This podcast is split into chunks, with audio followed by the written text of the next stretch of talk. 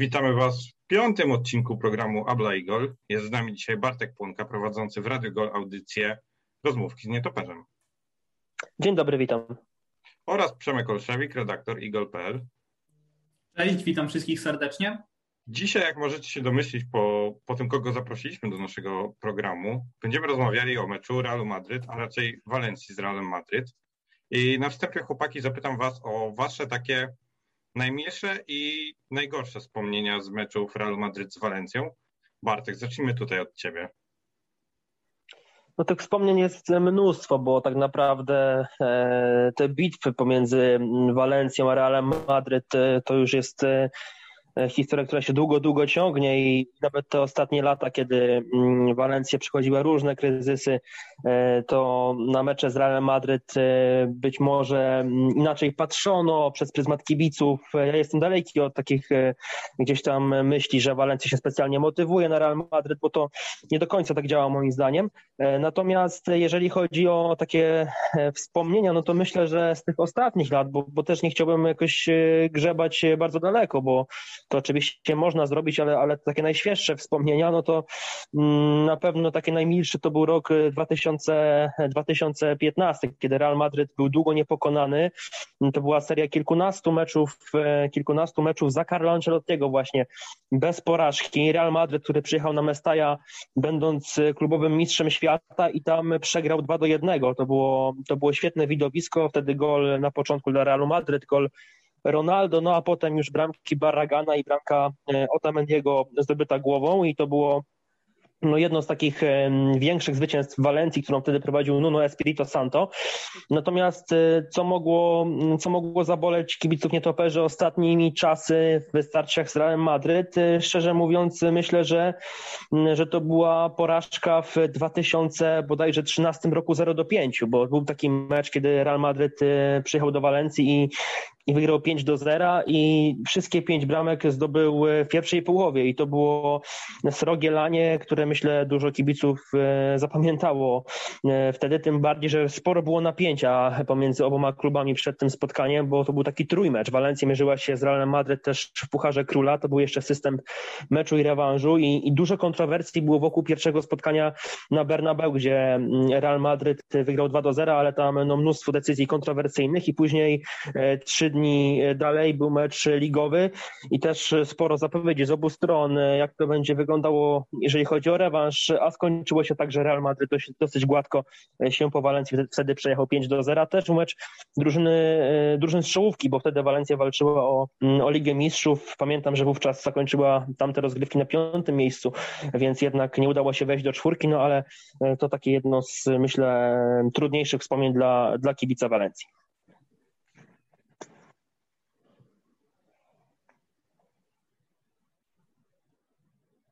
Przemek?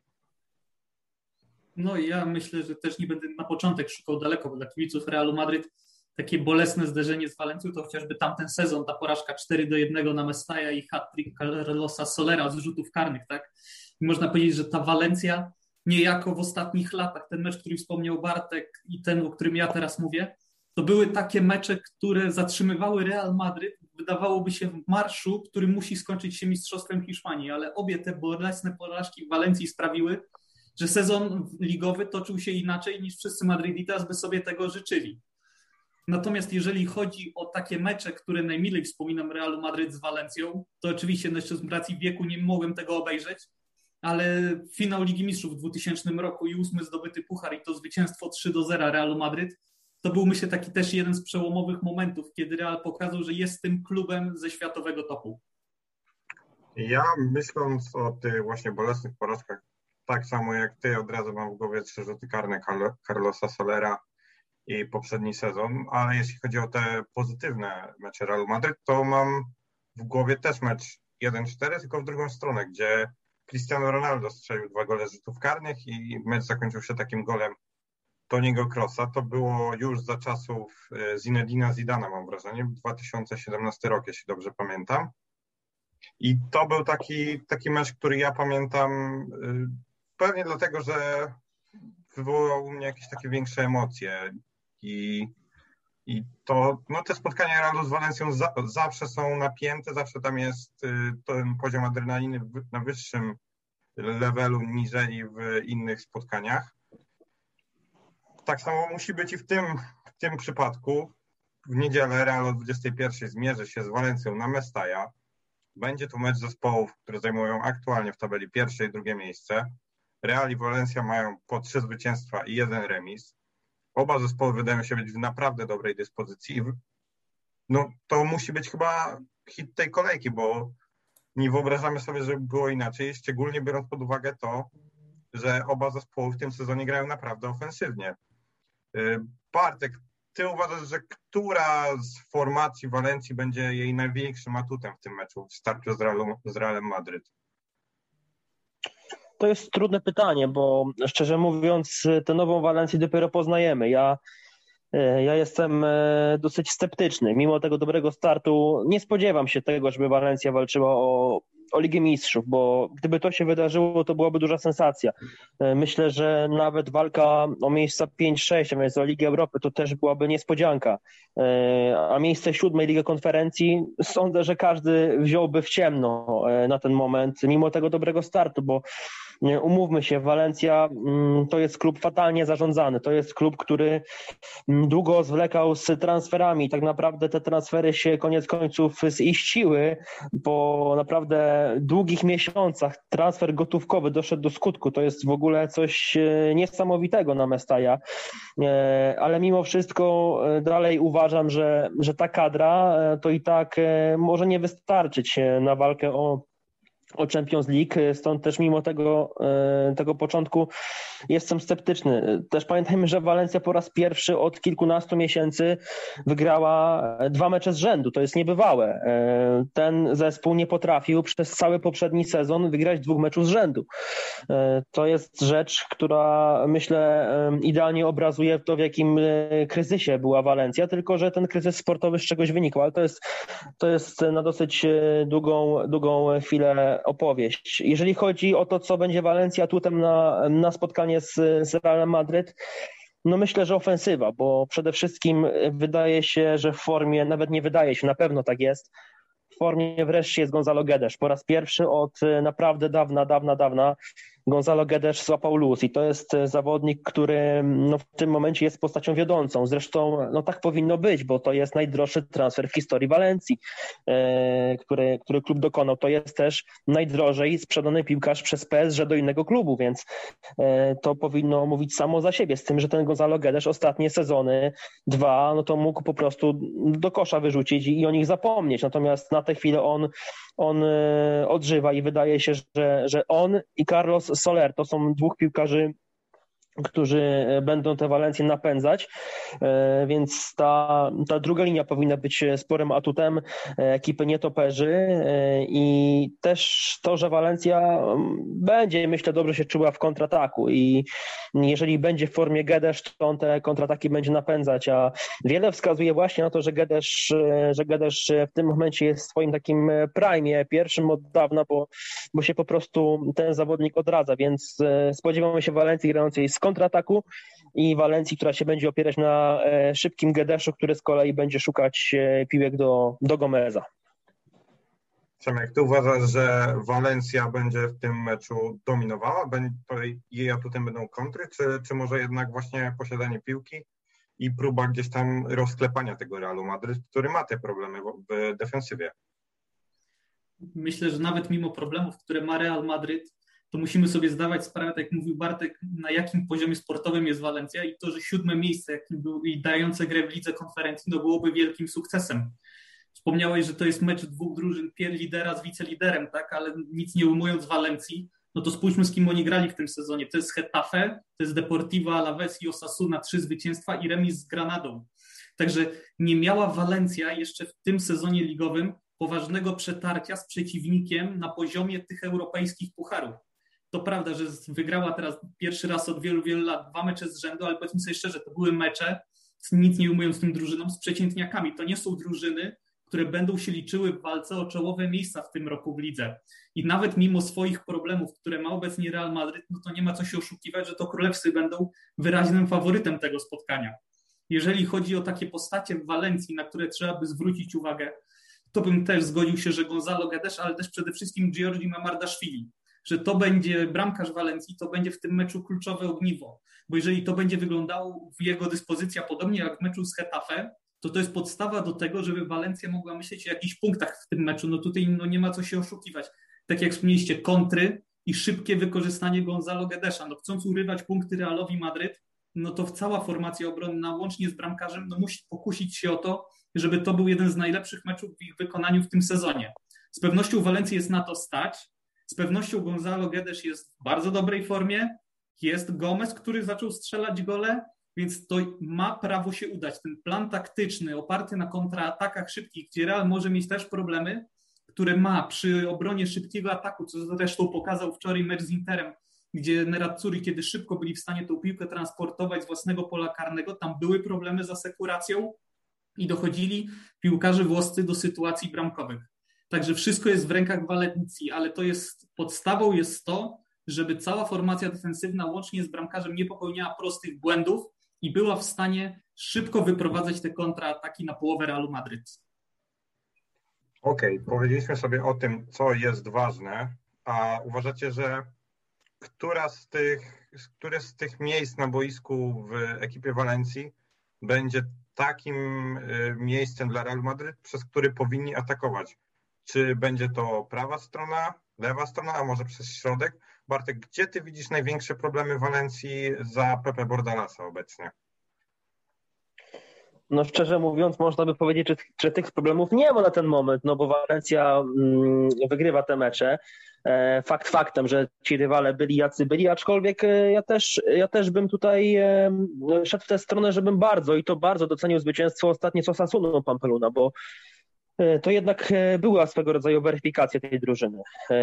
To jednak był taki przeciwnik niewygodny, z którym myślę, że każdemu gra się trudno. Mm, na swoim boisku też Osasuna, która całkiem przyzwoicie rozpoczęła sezon, i mówiąc szczerze, ja spodziewałem się porażki tam. Ja spodziewałem się porażki na El Sadara, już na pewno nie zwycięstwa w takich rozmiarach. To już w ogóle e, w kwestii marzeń można było rozpatrywać, a, a to się wydarzyło, więc e, ja bardzo doceniam to zwycięstwo, tym bardziej, że ja powiedziałem wcześniej, że Walencja długo czekała na dwa zwycięstwa z rzędu, a, a Walencja na wyjazdowe zwycięstwo w lidze czekała od stycznia. To jest też rzecz niepojęta. Ostatni mecz e, wyjazdowy wygrany to było spotkanie w styczniu w styczniu tego roku i mecz ze słabiutkim Realem Valladolid. I to mecz, w którym Walencja wymęczyła 1 do 0 e, po bramce Carlosa Solera, więc e, to zwycięstwo wyjazdowe e, i zarazem drugie z rzędu sporo dla mnie oznacza. Gdzie Walencja ma, ma takie czułe punkty? No myślę, że tym czułym punktem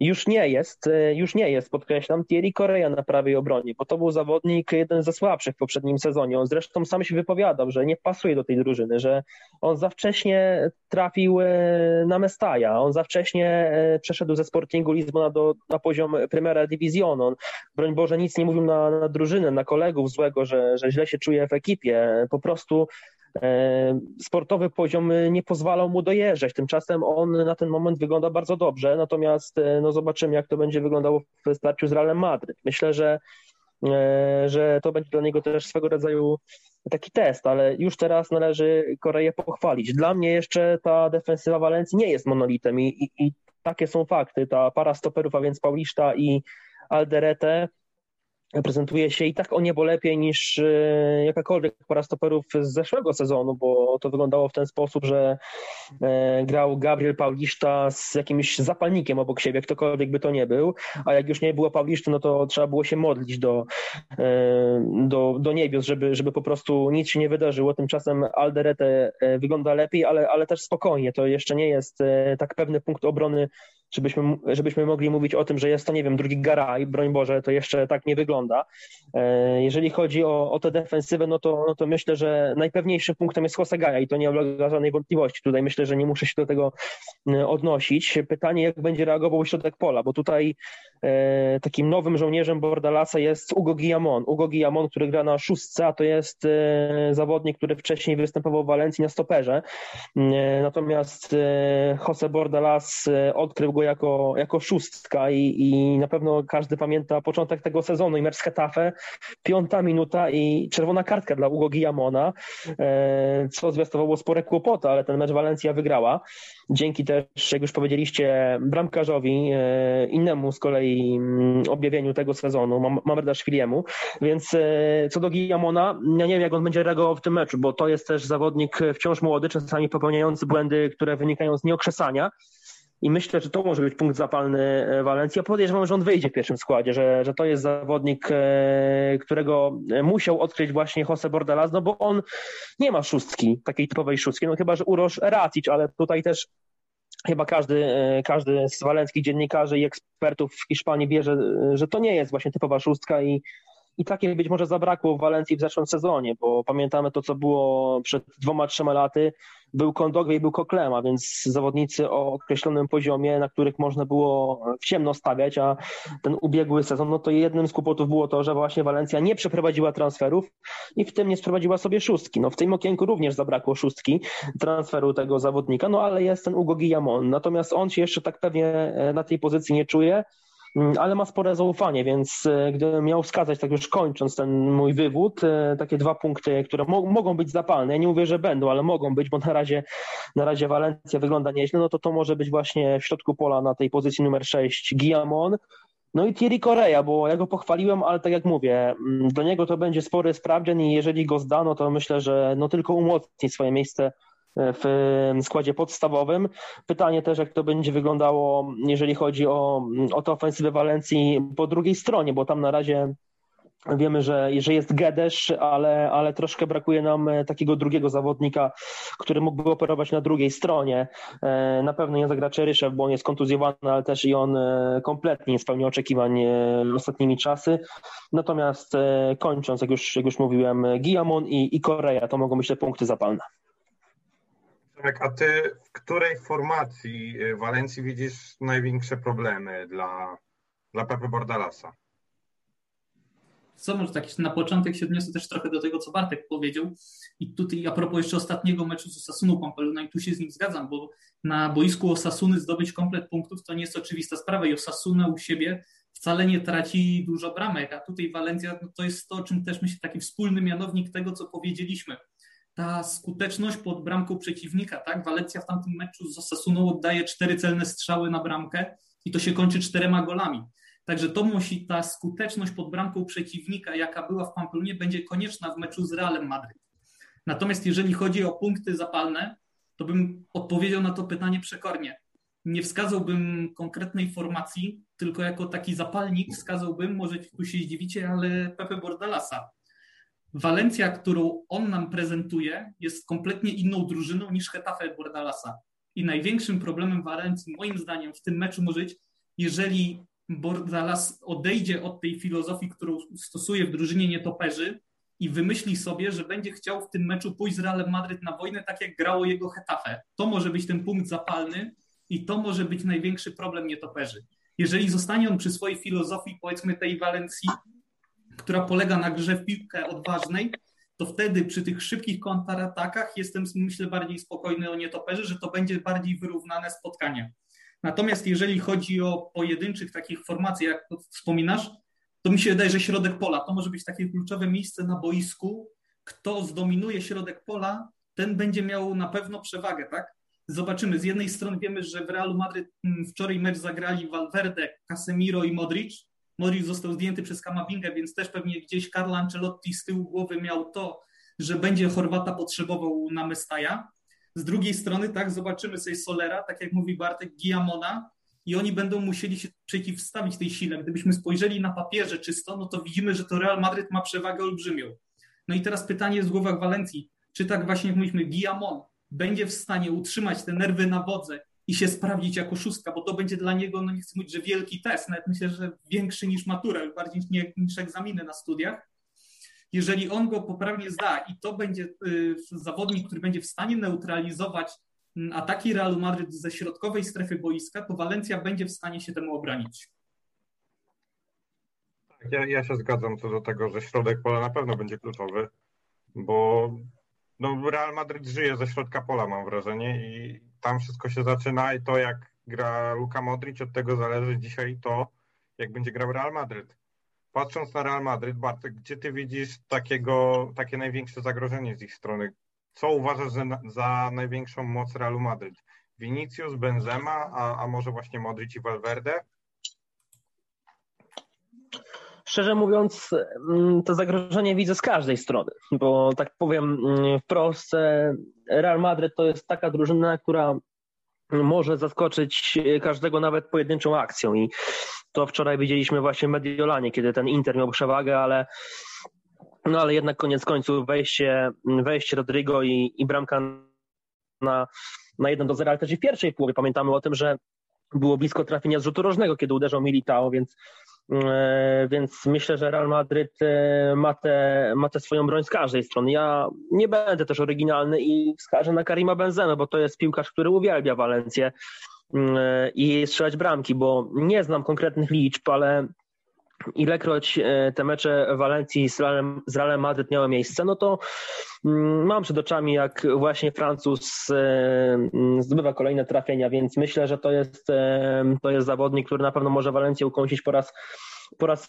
end już tak naprawdę. Pamiętamy doskonale mecz który toczył się, mm, ten rewanżowy mecz z zeszłego sezonu, kiedy no, po prostu Walencja wywiesiła białą flagę na, mm, na tym, e, na boisku w, w Madrycie, kiedy, kiedy był mecz rozgrywany w rundzie rewanżowej 2 do 0, mogło skończyć się wyżej. Tam też że Benzema zdobył no, chyba dwie bramki, jak dobrze pamiętam, albo na pewno jedną.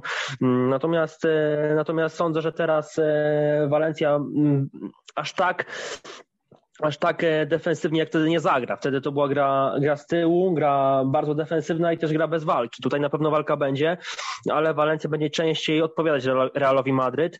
Mm, natomiast, e, tak jak mówisz, e, Real Madryt żyje ze środka pola i tutaj na pewno ma piłkarzy bardziej kreatywnych, bo dzisiaj w Walencji nie znajdziemy już piłkarzy pokroju Parejo, jak sprzed trzech lat, kiedy można było, e, kiedy on był taki, takim odpowiednikiem do, do środka pola Realu Madryt i można było porównywać oba zestawy, jeszcze z Kondoglią na przykład, czy, czy chociażby z Koklenem. No teraz jednak jak spojrzymy na środek pola Walencji, gdzie gra Guillamon i Daniel Vaz, no to no nie jest to samo i wydaje mi się, że tam no, ta praca w defensywie po stronie Walencji musi być olbrzymia. Przemek, ty którego z piłkarzy Realu Madryt uważasz za największą broń na Bestaja? Uważasz, że Vinicius to będzie środowisko dla niego, czy raczej widzisz tą grę między liniami Karima Benzemy i szukającego piłki gdzieś poza polem karnym? Mm, jeżeli miałbym wskazać personalnie, który piłkarz będzie ze strony Realu Madryt stanowił największe zagrożenie, to bezapelacyjnie powiedziałbym, że to będzie Karim Benzema. Vinicius, widać, że Ancelotti go odblokował. Te jego driblingi, wykończenie akcji to już jest na dużo lepszym poziomie niż było jeszcze chociażby rok temu, ale to jednak dalej jest piłkarz dość chaotyczny, nie dający pewnej określonej jakości. Natomiast Karim Benzema, kiedy go wpuszczasz na boisko, to wiesz, że on nie zejdzie poniżej pewnego określonego pułapu i ten pułap gwarantuje, że Benzema jest w stanie w Primera Division strzelać bramki. Natomiast jeżeli chodzi o największe zagrożenie ze strony Realu Madryt, to myślę, że to jest fakt, że Real Madryt Carlo Ancelottiego w ataku nie jest tak schematyczną drużyną, jaką był za Zinedina Zidana. Można więc rzec, że Carlo Ancelotti pozwala na wielką improwizację swoim atakującym, nie przeszkadza im wtedy, kiedy oni mają piłkę. I to jest ta największa zaleta tego Realu Madryt. Nie sposób jest przedstawić schematami, jak będą wyglądały poszczególne akcje. Tam zmysł do gry kombinacyjnej, umiejętność gry jeden na jeden powoduje, że każdy z zawodników formacji ofensywnej jest w stanie zrobić coś nieszablonowego, co może dać przewagę. Tak jak też się powołujemy na wczorajszy mecz, bo nagrywamy w czwartek z Interem Mediolan, ta akcja, która została wyprowadzona, podanie Valverde do Kamavingi i to zgranie do Rodrygo, to też jestem przekonany o tym, że to nie jest model akcji, którą Real Madryt trenuje godzinami Valdebebas, tylko to był chwila zmysłu i zdolność do gry i kreatywność tych piłkarzy. I to jest też to, co mówił Carlo Ancelotti przy wejściu Kamamindze, że widział to, że pojawią się przestrzenie i ma je wykorzystywać, ma się cieszyć grą i korzystać z tych przestrzeni, które pojawią się na boisku, bo on może być kluczowy do wykorzystania tego mm, w końcowej fazie meczu. I to tak samo może wyglądać na Mestaja, że pod koniec spotkania te odległości pomiędzy poszczególnymi formacjami w zespołach zrobią się dość duże i właśnie tacy zawodnicy jak Kamavinga będą mogli to wykorzystać.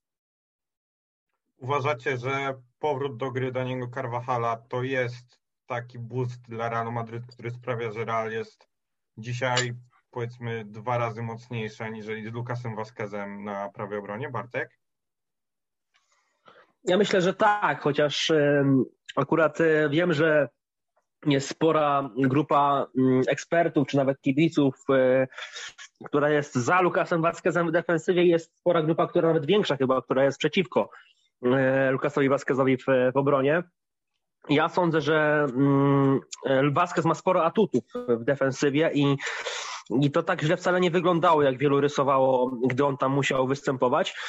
Ale jeszcze lepiej to wygląda, gdy on pracuje na skrzydle, bo ma te takie e, zapędy defensywne, że potrafi pomóc e, właśnie w obronie i to u niego cenię, więc sądzę, że ten powrót Carvajala to na pewno jest na plus dla Realu Madryt i myślę, że Tutaj na Stadion Mestaja on też może być, jeżeli wystąpi, zawodnikiem e, no bardzo pomocnym dla Realu Madryt, no bo jednak, mm, jednak ta defensywa Realu Madryt też się musi mieć cały czas na baczności. I no pytanie to bardziej do Was chyba, czy Wy się spodziewacie, mm, że Lukas Vazquez jutro, przepraszam bardzo, w niedzielę wyjdzie znowu e, w składzie podstawowym, bo mm, e, jeżeli tak, no to być może Carlo Ancelotti będzie miał taki plan, aby te Walencje właśnie w ten sposób powstrzymać się przed, przed tymi kontratakami, aczkolwiek tak jak mówię, Walencja tak powinna, tak powinna mm, grać, ale być może będzie miał inny plan na to spotkanie, chociaż nie spodziewam się tego. Mm, ale, ale co jeszcze mogę sobie wyobrazić, to to, że, że Walencja będzie posuwać e, po prostu długie piłki i tego też będzie szukać, tego Gomeza, który się lubi bądź co bądź przepychać i, i, z obrońcami i być może na to będzie Walencja mm, zwracała uwagę. Natomiast, e, bo tak od tematu już odbiegłem, e, na twoje pytanie odpowiadając, tak, myślę, że powód Carvajala jest dla Real Madrid korzystny. Korzystny na pewno. Co do Lukasa Vasqueza, mam nadzieję, wydaje mi się, że nie wyjdzie na, na Mestaja. Liczę na Rodrigo tam, bo wczoraj dał naprawdę dobrą zmianę na San Siro. Przemek, ty uważasz, że Carvajal to jest piłkarz, no bądź co bądź kluczowy, nie ma co, nie ma co ukrywać. Czy to jest kluczowy piłkarz dla, dla Realu Madryt? Bo widzieliśmy, jak wyglądała ta defensywa bez Daniego Carvajala, gdzie Lucas Vazquez łamał te linie spalonego bardzo często, gubił krycie, a Carvajal w obronie to jest jednak taki przysłowiowy dzik, trochę odpowiednik Mendiego z drugiej strony, tylko że lepszy w ofensywie. Na pewno Dani Carvajal ma tą przewagę, że on jest uczony gry na tej pozycji od najmłodszych lat. Lukas Vazquez był prawym obrońcą z konieczności, tu się nie ma co oszukiwać.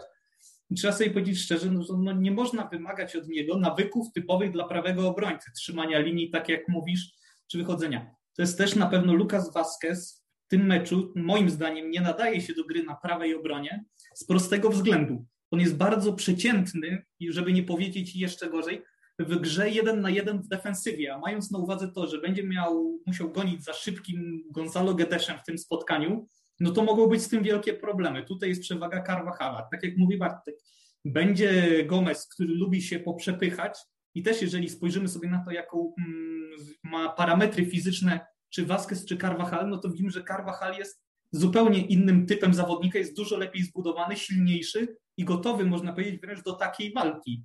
To, co mnie jeszcze zaskakuje w Carvajalu i to bardzo im plus, to, to jest to, że po tej kontuzji, kiedy on wraca, nie ma w nim mm, takiego zawahania formy, takiego czegoś, co mówimy, nie no, potrzebuje ten chłopak jeszcze chwilę, żeby po kontuzji się odbudować i wrócić. Tylko on od pierwszych meczów naprawdę gra na bardzo wysokim poziomie, tam nie ma kalkulacji, że coś może znowu się stać, tylko idzie na 100% w każdej akcji i w każdej akcji stwarza przewagę z tej prawej strony. Dlatego dla mnie, aby Real Madryt mógł na coś liczyć nie tylko w meczu na Mestaja, ale w całym sezonie tej La Liga, to jest zdrowie Daniego Carvajala, który z tej prawej strony jest kluczowy dla królewskich. Szczególnie w takich meczach teoretycznie tymi słabszymi rywalami, gdzie Real często dominuje i potrzebna jest ta koncentracja w defensywie, którą Lukas Vazquez bardzo często gubił. Zerknijmy teraz, panowie, na potencjalne ławki rezerwowych obu zespołów i zastanówmy się, który z piłkarzy wchodząc z ławki może zrobić różnicę. Zacznijmy od Walencji i ja postawię tutaj na Musacha, który no, dla mnie jest piłkarzem przebojowym, który naprawdę może wchodząc z ławki zrobić coś z niczego I, i to jest taki zawodnik, który może tą Walencję poprowadzić z ławki, przełamać linię defensywy, obro, defensywy Realu Madryt. Bartek, kogo ty byś wybrał, jeśli chodzi o takiego jokera z ławki? Szczerze mówiąc, nie wiem, nie mam pojęcia, bo mm, ta ławka Walencji mm, jest trochę nowa, gdy spojrzymy sobie na piłkarzy, którzy tam zasiedli w meczu z Osasuną, no to znajdziemy kilka właśnie nowych nazwisk, jak chociażby Eder Koszta, który nie wszedł, ale jednak był, jak Dimitri Fulkie, ale to też jest piłkarz, który dopiero co do Walentii trafił, dopiero to był jego debiut, gdy te kilkanaście minut w meczu Pampelu nie zaliczył. E, myślę, że ciężko to wskazać, bo to, co mówisz, Musak jest piłkarzem e, na pewno takim przebojowym, który był jednym z nielicznych e, wygranych poprzedniego sezonu, bo myślę, że gdyby nie cała sytuacja w klubie, brak transferów i tak dalej, i tak dalej, to pewnie Mm, dzisiaj o Musaku by nikt nie słyszał. E, być może byłby to piłkarz poza klubem albo dalej grający w Walencji Mestajeta, a więc drugiej drużynie. Natomiast e, tak on wszedł do tej pierwszej ekipy i no nie jest piłkarzem pierwszego składu, ale jest mm, ważnym ogniwem właśnie który często wchodzi z ławki w tym momencie. Być może on, ale gdy tak spojrzymy sobie mm, na to na pewno takim piłkarzem, który zasiadł na ławce w meczu z Osasuną, a wielu na niego może liczyć, to jest na pewno Marcos André. To jest piłkarz, który został sprowadzony mm, z Realu Valladolid. Piłkarz, który się absolutnie wybijał w zespole mm, Realu Valladolid e, w poprzednim sezonie. Mimo tego spadku to jest gdzieś zawodnik, który ma poziom e, określony. To jest zawodnik, który na pewno mm, trafił do Walencji i to dla niego może być trampolina. Piłkarz 24-letni Brazylijczyk. Mm, natomiast e, to jest też zagadka. To, o czym mówiłem wcześniej. Piłkarz, mm, który w Walencji powinien się sprawdzić, ale tego nigdy nie wiadomo, bo gdy tak spojrzymy, ilu piłkarzy w Walencji się spaliło ostatnimi laty, to jest tego mnóstwo, a przecież były takie przypadki, które no wszystko na to wskazywało, że będą gwiazdami tego klubu i nawet w tych lepszych czasach Walencji po prostu nie wypalały, więc e, być może to będzie i, i teraz podobny przypadek. E, więc e, na to pytanie trudno jednoznacznie odpowiedzieć, bo to, co mówię, ta ławka jest nowa i też nie do końca wiemy, czego się po Walencji spodziewać. Mm, myślę, że takim jokerem stricte, który może wejść i zdobyć bramkę jest Manu Vallejo, bo to jest piłkarz, y, który mm, mógł z Walencji odejść. W ogóle zawodnik, który gdzieś tak trochę też niepozornie się w Walencji znalazł, nagle był potrzebny i został y, swego czasu sprowadzony. I to jest zawodnik, który gdzieś tam y, już niejednokrotnie pokazał, że dobrze czuje się w roli takiego zawodnika, który właśnie wchodzi i ma wykonać jakieś zadanie. I Myślę, że on też e, w tym meczu może się na placu gry pojawić, bo podejrzewam, że Walencja może gonić wynik w tym meczu e, i tego piłkarza możemy się na boisku e, spodziewać. E, natomiast na pewno, no, szczerze mówiąc, nie wskażę ci zawodnika, który o na pewno ten będzie sporym zagrożeniem, bo ta ławka rezerwowa, jak i cała Walencja jest sporym, sporą niewiadomą. Tym bardziej, że Walencja w tym sezonie, no jeszcze oprócz meczu z Granadą, nie miała sytuacji takiej, że musiała panicznie gonić wynik w końcówce. Takie są fakty.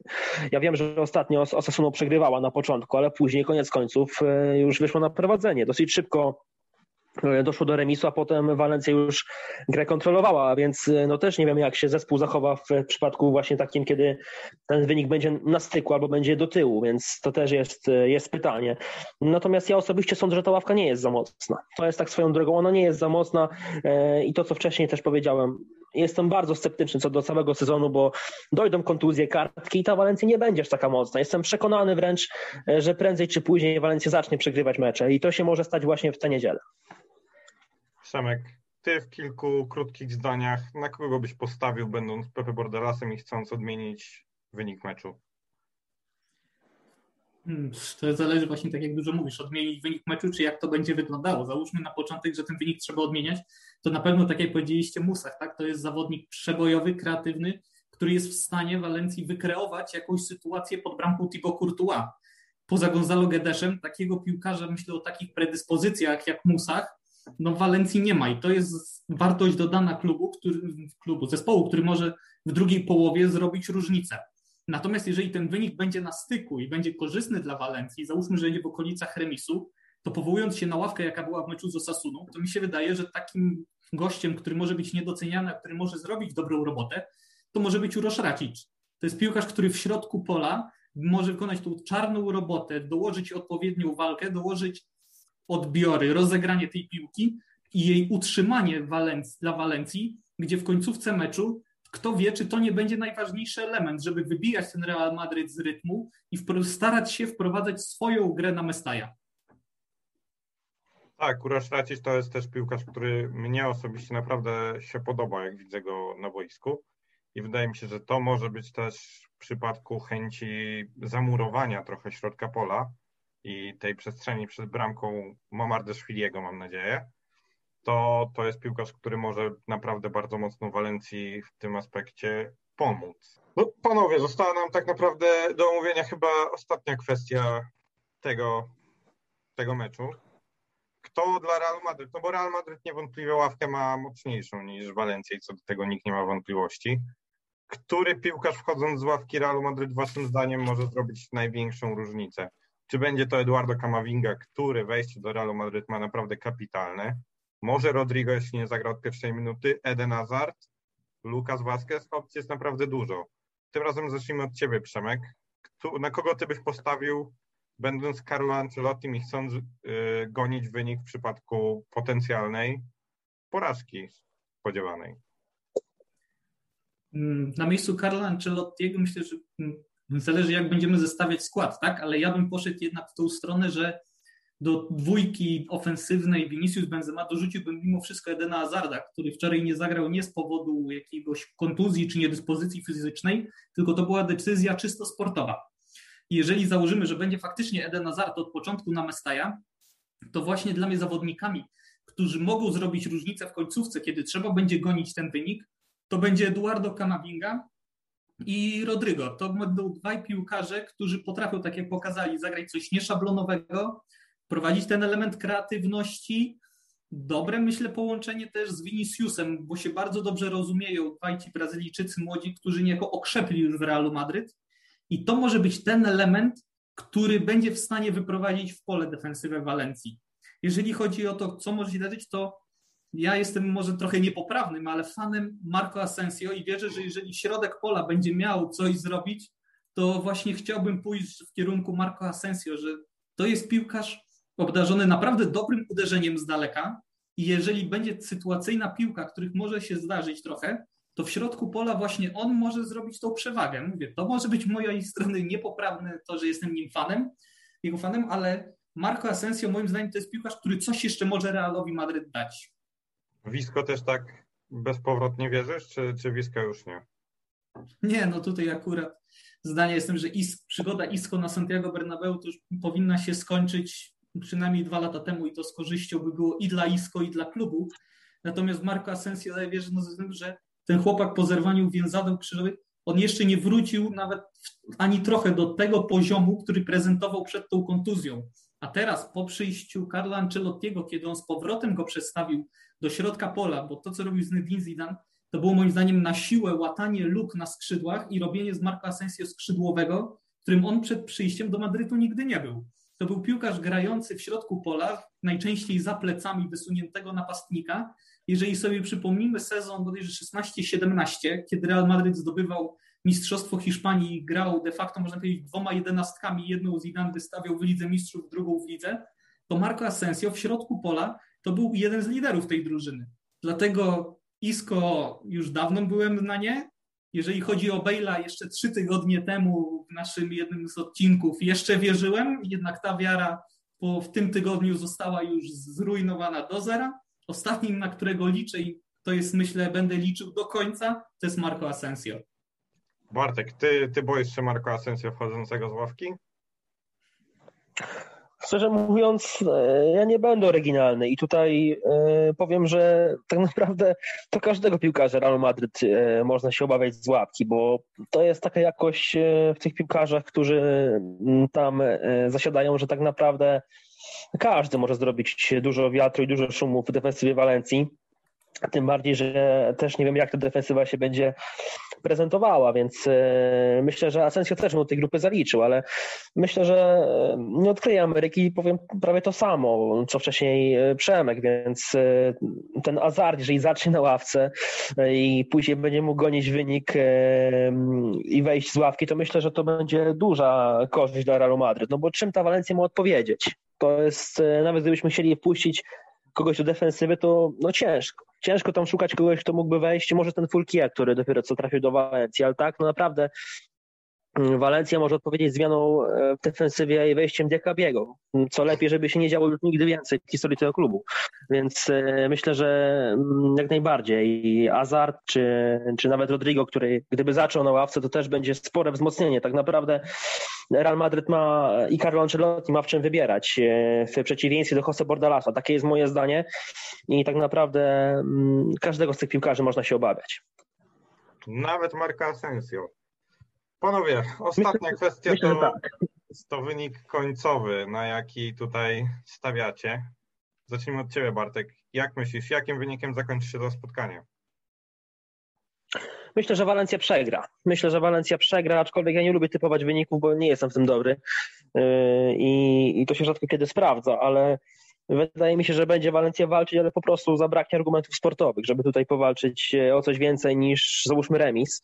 E, też e, uważam, że to nie jest tak, jak niektórzy e, trąbią, że Walencja jakoś specjalnie motywuje się Real Madrid. To tak nie działa, bo ostatnio, kiedy mecz był w lutym, wszyscy widzieliśmy spotkanie w Valdebebas, kiedy Walencja no, po prostu się poddała już przed pierwszym gwizdkiem więc e, wcale tak nie jest. A zwycięstwo Walencji przed rokiem u siebie 4 do 1 ja wcale nie uważam, że to był dobry mecz Walencji, jakiś wybitny, bo to tak nie było. To bardziej Real Madrid wtedy, wtedy przegrał e, swoimi błędami niż, e, niż Walencja mm, specjalnie coś prezentowała. Myślę, że widziałem wiele, wiele lepszych e, meczów nietoperzy z królewskimi w wykonaniu tych pierwszych i nawet bywały mecze, gdzie Walencja remisowała czy przegrywała, a grała o niebo lepiej niż wtedy, bo wówczas, e, tak jak mówię, to nie było nic specjalnego, e, o czym też zresztą świadczy fakt, że za tym zwycięstwem, za tym pogromem bądź co bądź, no nic nie poszło, bo później była przerwana kadra, jak wróciliśmy, to Walencja nie potrafiła wygrać z Alaves,